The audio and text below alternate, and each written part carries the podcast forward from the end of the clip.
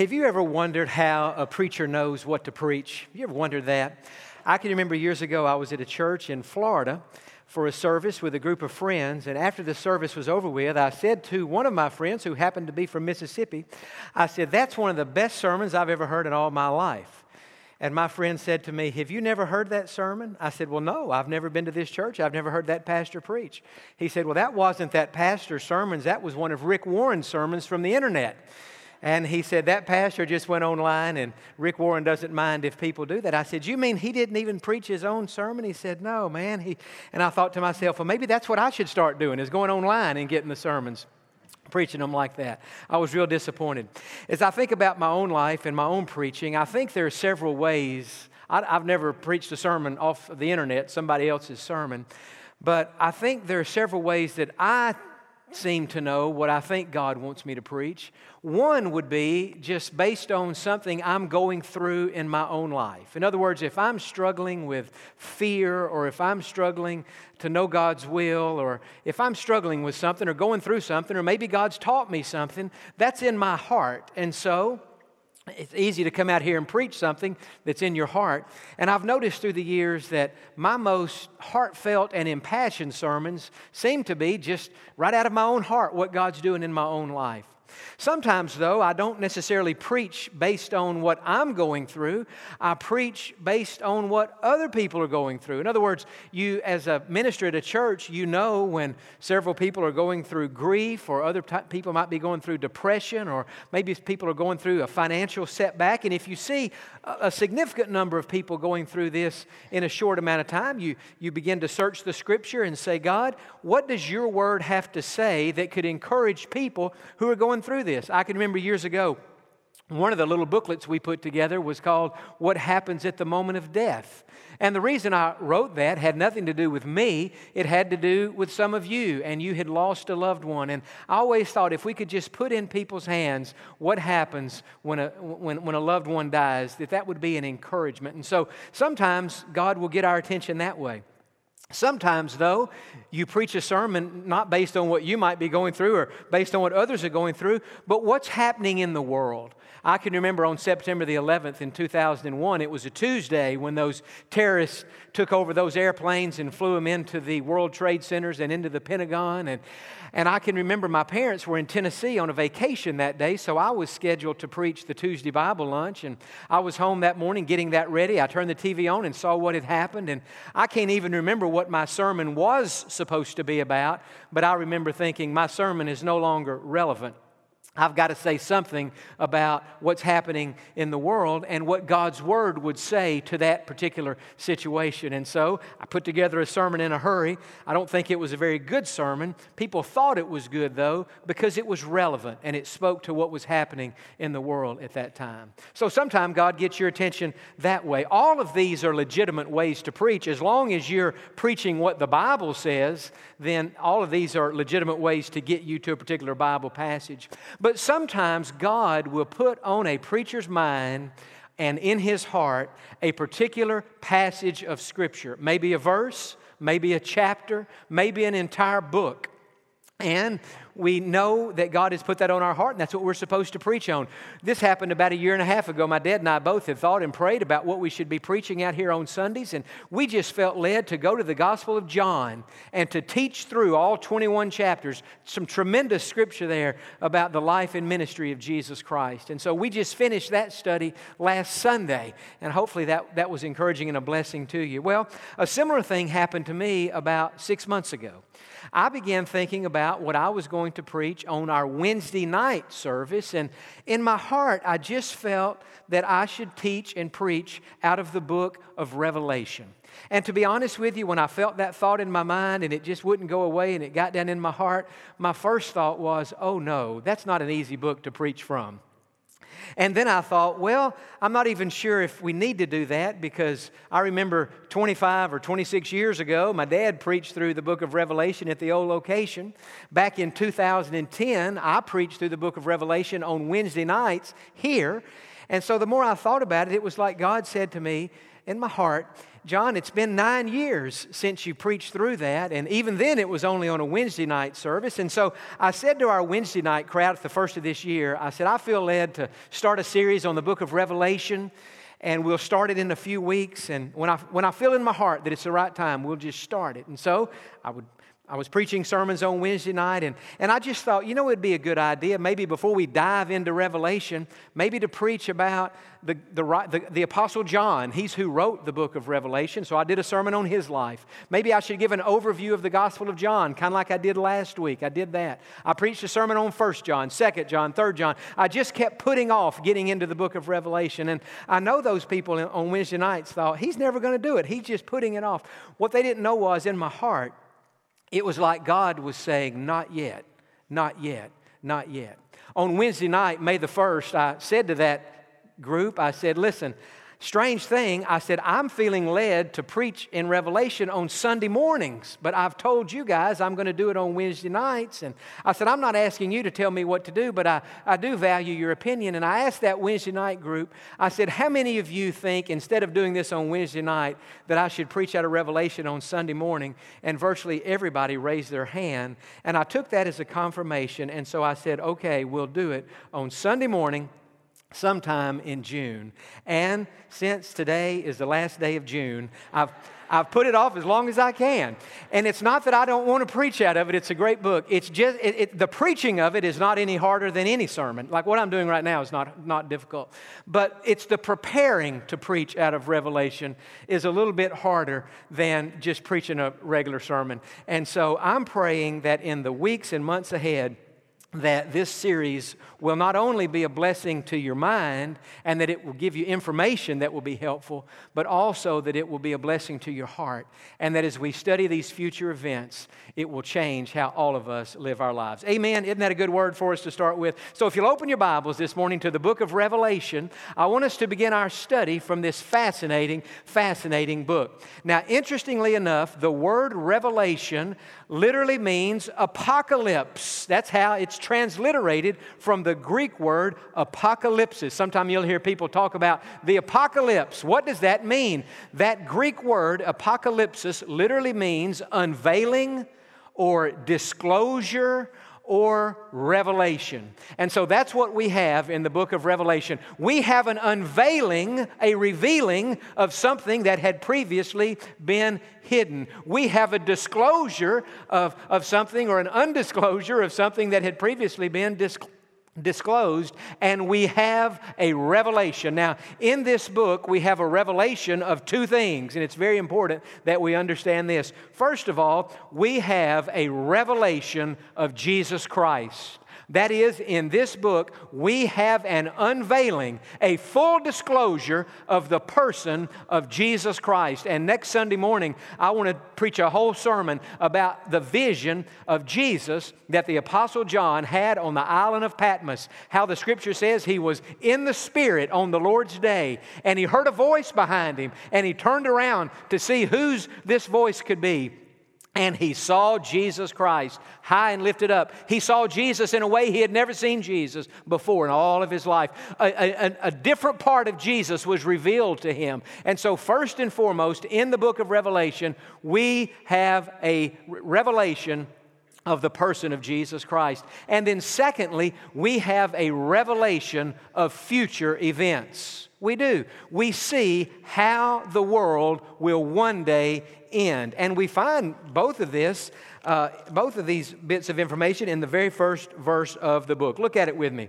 The revelation of Jesus Christ, which God gave him to show his servants things which must shortly take place. Now, when it says shortly, it doesn't necessarily mean uh, immediately. It, the idea behind that word shortly is quickly. That is, whenever these things begin to happen, and they could happen at any moment, but they will happen fast. They will happen quickly. And so that's the idea here. And let's read on. And he sent and signified it by his angel. So that is, Jesus sent his angel to his servant John, the Apostle John, who bore witness to the Word of God and to the testimony of Jesus Christ, to all things things that he saw. And so the Apostle John has this vision of Jesus and of future events. And Jesus said to him, write it down, John. I want my people to be able to discover what has, up until this point anyway, been hidden. Now, the question is, why should we study the book of Revelation? Why would I or any other preacher in his right mind make a commitment to spend the next several months preparing and preaching sermons from the book of Revelation? And I think there are two primary reasons for that. Number one, so that we will be blessed. Now, to be clear, anytime we open the Bible and read it privately or hear it preached from publicly, we're going to be blessed. But did you know the book of Revelation is the only book in the Bible that specifically promises a blessing to those who hear it to th- and to those who obey it? Look in verse number three. It says, "Blessed is he who reads and those who hear the words of this prophecy and keep those things which are written in it, for the time is near." And so we read about a special blessing that God will give to those who read this book and to those who heed what is taught in this book. And so you may not have thought about this or even in any way been aware of it, but by the fact that you came to church today and are being read to and reading yourself from this book and hearing it taught, there will be a special blessing upon your life for that. So that's the first reason I'm excited about our study. The second reason we should study this book is so that we will begin to connect the dots of biblical prophecy and current events. So many things are happening in our world today. We get home in the evening, we turn on the evening news, we see what's happening in the Middle East, we see what's happening in Iran, we see what's happening in Europe, we see what's happening all over the world. And hopefully, through our study in this book, we will be able to read those newspaper articles, watch the evening news, and to connect some dots and to say, is this a sign that the world as we know it is coming to an end? And so it's interesting to me that the Apostle Paul, when he was writing his letters two thousand years ago, he said that he was living in the last days, and he was. But if Paul was living in the last days two thousand years ago, that means we're living in the last hours in the day in which we live. And what I'm saying is, I believe with all of my heart that we are living on the brink of the end of the world as we know it. I, I think the world is just this close to being over with. Now, I'm not saying you shouldn't have goals for the future. I'm not saying you shouldn't have a ten-year plan, but I'm saying this, in ten years from now, we may have already been in heaven for nine years, and what happened to your ten-year plan? I'm not saying you shouldn't have a retirement account or a retirement plan. I have a retirement account. I contribute money to it every month. I'm not saying we shouldn't. In fact, I think we should. God would have us to be responsible. I'm just saying this. In my heart of hearts, I don't ever think I'll tap into my retirement plan. I think I'll be in heaven. I think the world will be over long before I would ever get to the age where I would retire. And so we think about all these plans. We've got a retirement plan. We've got a lake house we want to buy. We've got all these things we want to do. And it's not bad to have those plans, but we're foolish if we don't at least consider that the world as we know it could end long before those plans ever come into place. And so I'm hoping we'll be able to connect those dots. Now, what I want to give you today are four reasons why I believe we're living in the last days, why I believe we are living on the very brink, the very edge of eternity. Number one, and this is extremely important, and that is the rebirth of Israel. The rebirth of Israel. If you're a student of history, you know that in the year A D seventy, the Romans invaded uh, Jerusalem. They destroyed the beautiful temple that Herod had built, knocked down the walls around, many of the walls around the city, and they just destroyed Jerusalem. And the Jewish people in seventy A D, as had happened previously, but for sure at this time, they were taken captive and they were dispersed all across the world. Many of them were taken to Rome as slaves, where they ended up dying for their faith in the Colosseum there, along with the wild animals. Others were dispersed to other regions and areas of the world. But for all practical purposes, in the year seventy A D, the nation of Israel ceased to be a nation. Jewish people were everywhere. You study who occupied that land for the next nineteen hundred years, and you'll find that it was virtually everybody but the Jewish people who who were in charge of their own land. But on May the fourteenth, nineteen forty-eight, something incredible happened. The nation of Israel was reborn. Back in those days, there was a Jewish leader named David Ben-Gurion. David Ben-Gurion. And, and Mister Ben-Gurion went to uh, a particular place in Israel on this particular day in nineteen forty-eight, and he made a speech declaring that the Jewish nation was reestablishing itself, and this is what he said. This right is the natural right of the Jewish people to be masters of their own fate, like all other nations, in their own sovereign state. Accordingly, we are here assembled, and by virtue of our natural and historic right, on the strength of the resolution of the United Nations General Assembly, hereby declare the establishment of a Jewish state in Eretz Israel, to be known as the State of Israel.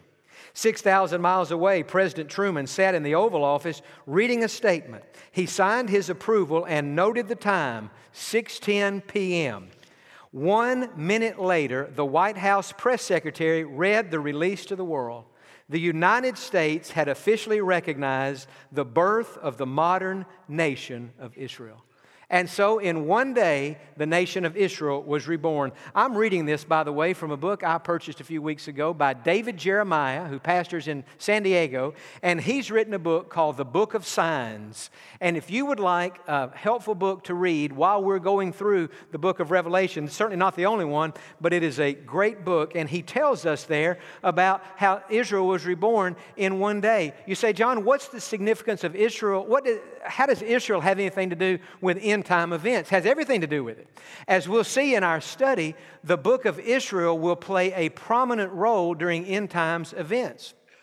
During that seven-year period after the church is taken to heaven and the tribulation period is going on on the earth, much of that activity is centered in, in, in Israel. It, it, many Jewish people will be saved. one hundred forty-four thousand, the Bible says, Jews will be saved. It is there that the Antichrist will assert himself in the rebuilt Jewish temple and demand that he be worshipped as God. The Antichrist will persecute the Jewish people, and so Israel plays a prominent role in the end times event. Now think about this.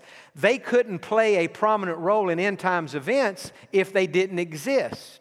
And so the fact that this nation has been reborn uh, says to us that we are living at a very, very interesting time. Let me give you a couple of scripture verses. Don't look these up. Just let me give you can write it down. In Ezekiel thirty-six in verse twenty-four, God said, speaking to Israel, "For I will take you from among the nations, gather you out of all your countries, and bring you into your own land."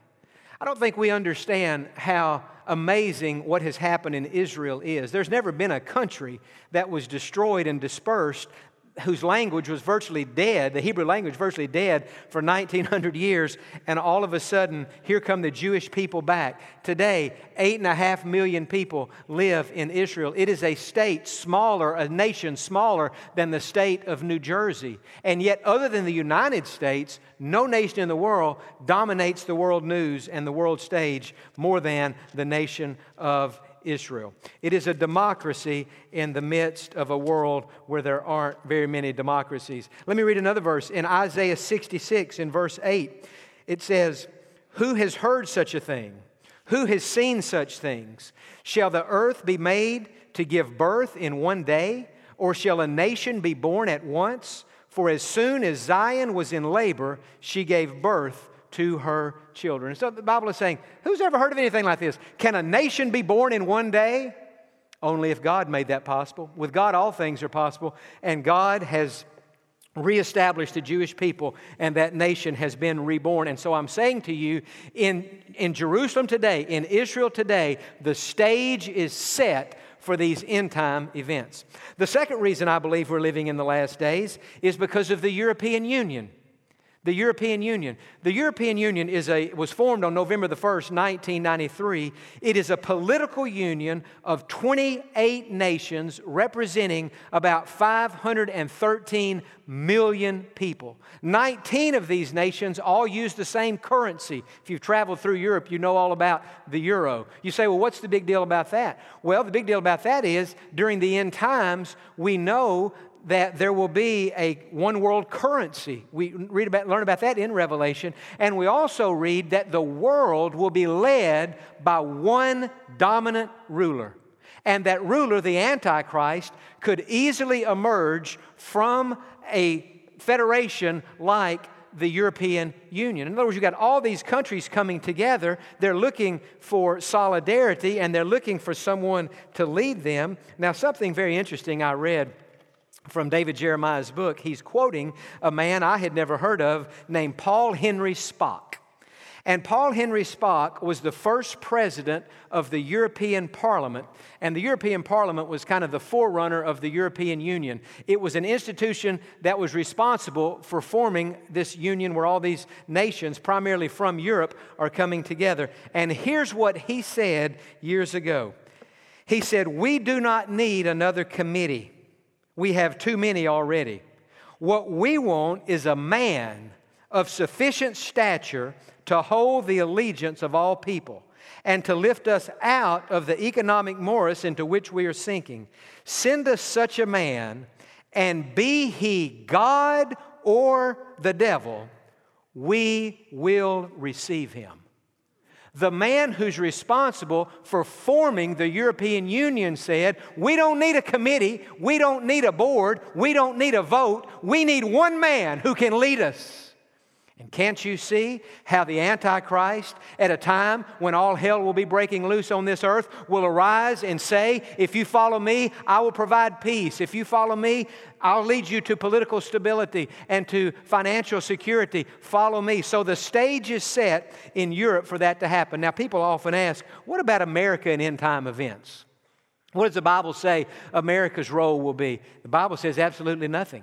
Keep in mind, biblically, when it's talking about end times events, you're reading largely about the, piece of, the, the pieces of land near and around Israel. And in the course, in the grand scheme of things, America is a very young nation. Less than two hundred fifty years old. These other nations much, much older than that. And so America has no role mentioned in Scripture as relating to the end time events, but use your imagination. If the rapture of the church took place today and all the Christians were taken up into heaven, just like that, America would cease to be a superpower.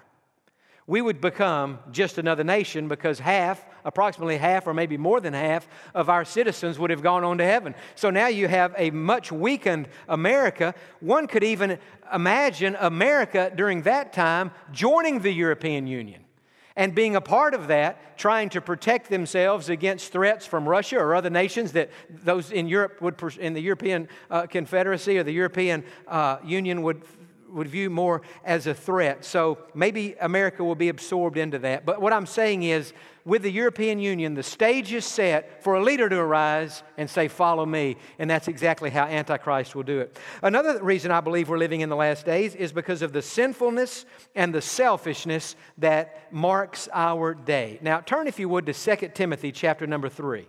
Second Timothy chapter number three. I want to read just a few verses here. This is very practical, but it has to do with the end times. Second Timothy three, beginning in verse one. Paul said, "But know this, that in the last days perilous times will come." Now listen to this description and see if this doesn't describe you on some occasions. I can see myself in this sometime, and certainly the world in which we live. "For men will be lovers of themselves, lovers of money, boasters, proud, blasphemers, disobedient to parents, unthankful, unholy, unloving, unforgiving, slanderers, without self-control, brutal, despisers of good, traitors, headstrong, haughty, lovers of pleasure rather than lovers of God, having a form of godliness but denying its power." Think about that. Lovers of pleasure rather than lovers of God. Lovers of money rather than lovers of God. That, doesn't that describe the day in which we live? And then another reason I believe we're living in the last days, not only the rebirth of Israel, the European Union, and the selfishness and sin of our day, but the created world is groaning. You remember what Jesus said in Matthew twenty-four? He's talking about the end times. He said, at the end of the age, there'll be wars, there'll be rumors of wars, there'll be famines, there'll be pestilences, there'll be earthquakes. And he said, now when these things happen, the end is not yet. These are the begin. This is the beginning of the end. And so it wouldn't be honest for me to get up here and say, hey, because we're having earthquakes and natural disasters, that means the world is coming to an end. We've always been having those things. But science tells us that the number of natural disasters is increasing in frequency and in intensity. And in Romans chapter eight, and did I tell you to go there? In Romans chapter eight, I can't remember if I did. But in Romans chapter eight and verse twenty-two, Paul compares the created world to a woman who's pregnant and about to give birth. And here's what he said. He said, for we know that the whole creation groans and labors with birth pains together until now. Paul is saying, here's what happens with a, with a pregnant lady as she goes along in that pregnancy, seven months, eight months, nine months. She's carried that baby full term. She's having these birth pains. They're becoming more frequent. They're becoming more intense. She knows it's about time for a baby to be born. Paul said the same thing's going to happen in the world. The earth itself is groaning. The creation, these earthquakes, what is happening here? Remember when Adam and Eve sinned, a curse came upon this earth.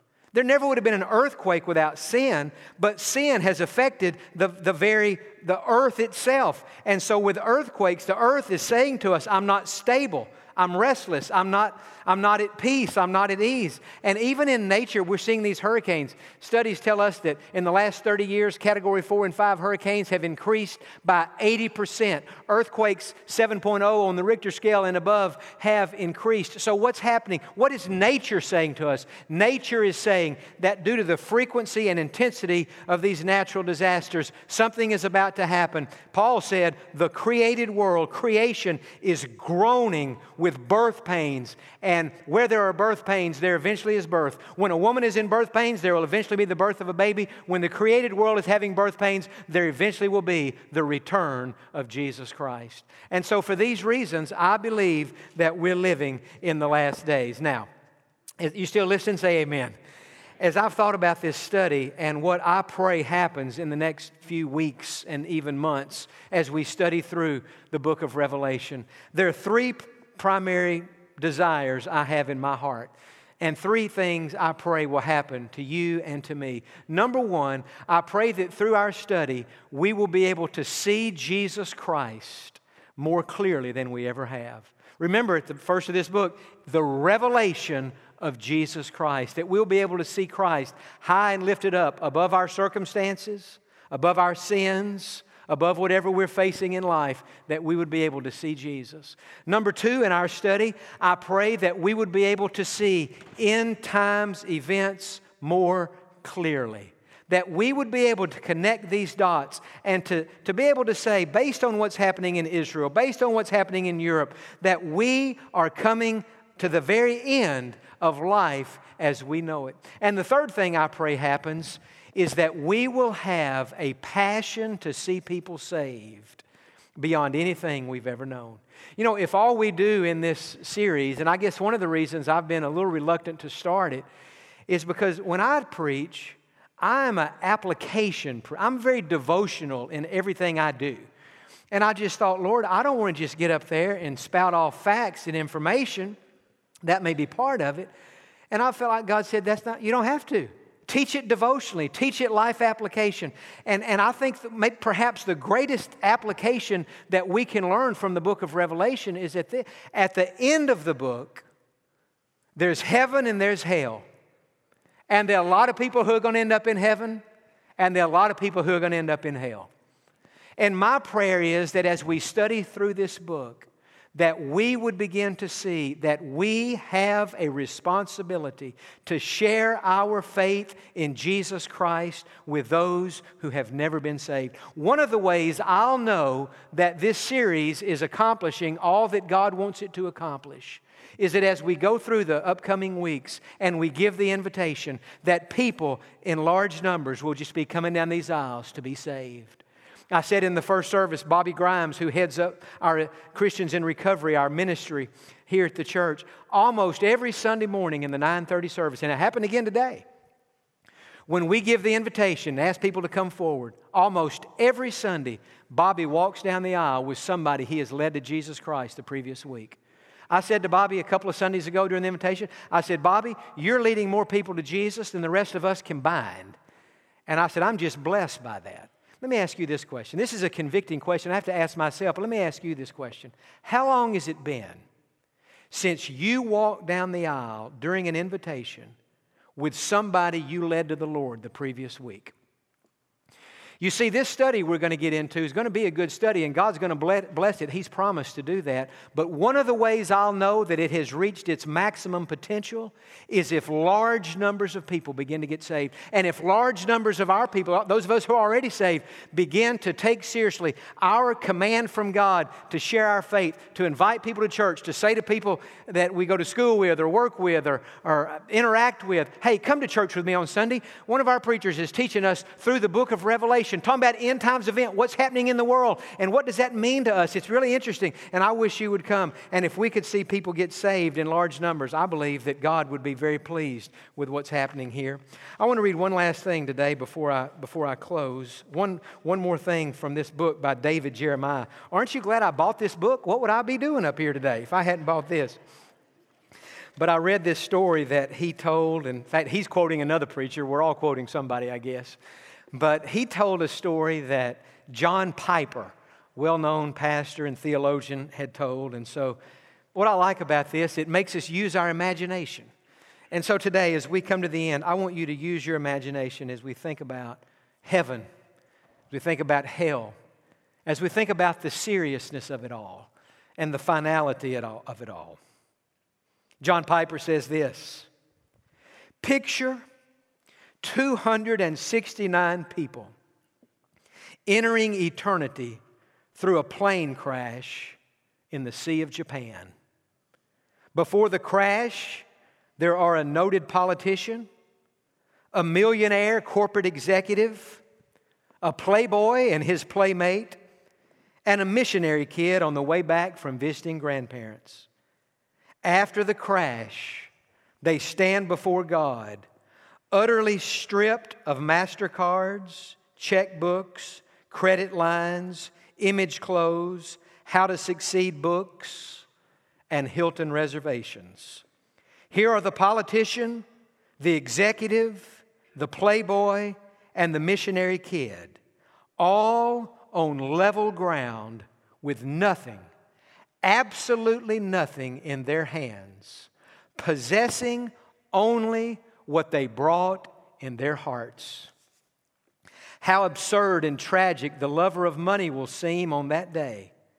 Like a man who spends his whole life collecting train tickets and in the end is so weighed down by the collection that he misses the last train.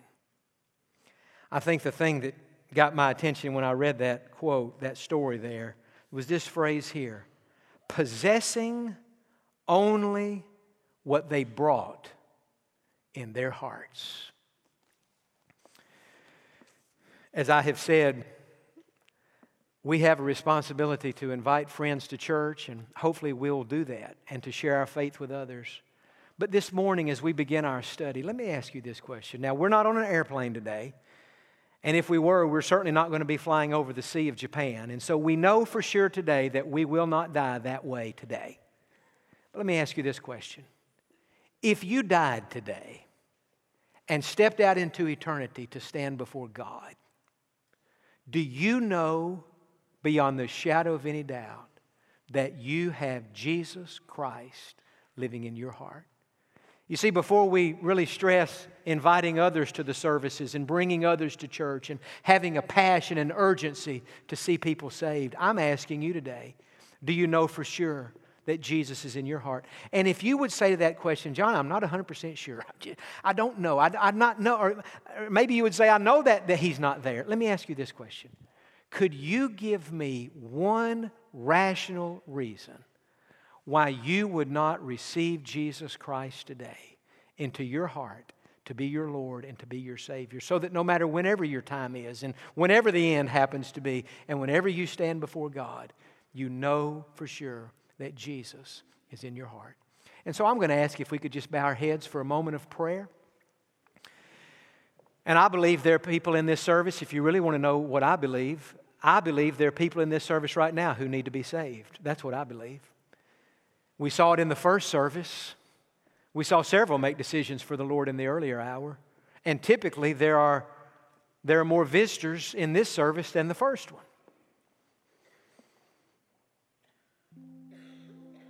And so if you don't know for sure that Jesus Christ is living in your heart, would you just pray this prayer right now? Say, Lord Jesus, this is serious business. This is my eternity he's talking about. God, this is heaven or this is hell. And God, I have to be sure. And so I ask you now, Lord Jesus, come into my heart, forgive my sins, and make me a Christian. I ask you to save me, and I trust you to do it. With heads bowed and eyes closed, nobody looking around but me, I'm going to do exactly what I did in the early hour. If you prayed that prayer, I want you just to raise your hand. I'm not going to embarrass you. I'm not going to ask you to stand up. Or I just I just want to know what's happening in this room. If you just prayed that prayer to be saved, raise your hand. I see two already who have who've raised their hand. Who else? I'm just looking across the room. Anybody else? Anybody in our student section today? Have any of our students been saved? Maybe everybody here is already saved. Is anybody else? Okay, I saw maybe, maybe, okay. Maybe three in this service have prayed to be saved. For those of you who prayed that prayer, the, the Bible says Jesus has just saved you. He's forgiven your sins. He'll never leave you. You're saved. And now you're ready to die. You're ready to go to stand before God. If you've never confessed Christ openly and publicly, we're going to ask you during this next song. Again, we saw a good number in that first service do that. If you have never received Jesus Christ, or if you've never confessed Him openly and publicly, during this next song, we're going to ask you to come. Others here today, you've already done that, but you feel God leading you to join our church. You ought to be the first to come. Those who've just gotten saved or who still need to be saved, man, they're nervous about coming to the front. But if you'll come to join the church, they'll draw courage from your obedience. And they may make their salvation decision today. Father, I pray during this next song that there'll be a freedom here and that people will respond to your Holy Spirit's leading. In Jesus' name we pray. And all the people said, amen and amen.